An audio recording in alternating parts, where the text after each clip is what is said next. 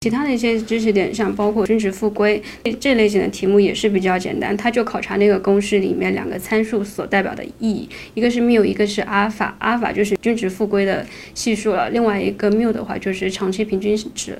那对于这个的话，相对比较简单，大家是一定要拿分的题目。然后也是属于说比较短、好判断，就不能在这些题目上面浪费太多时间。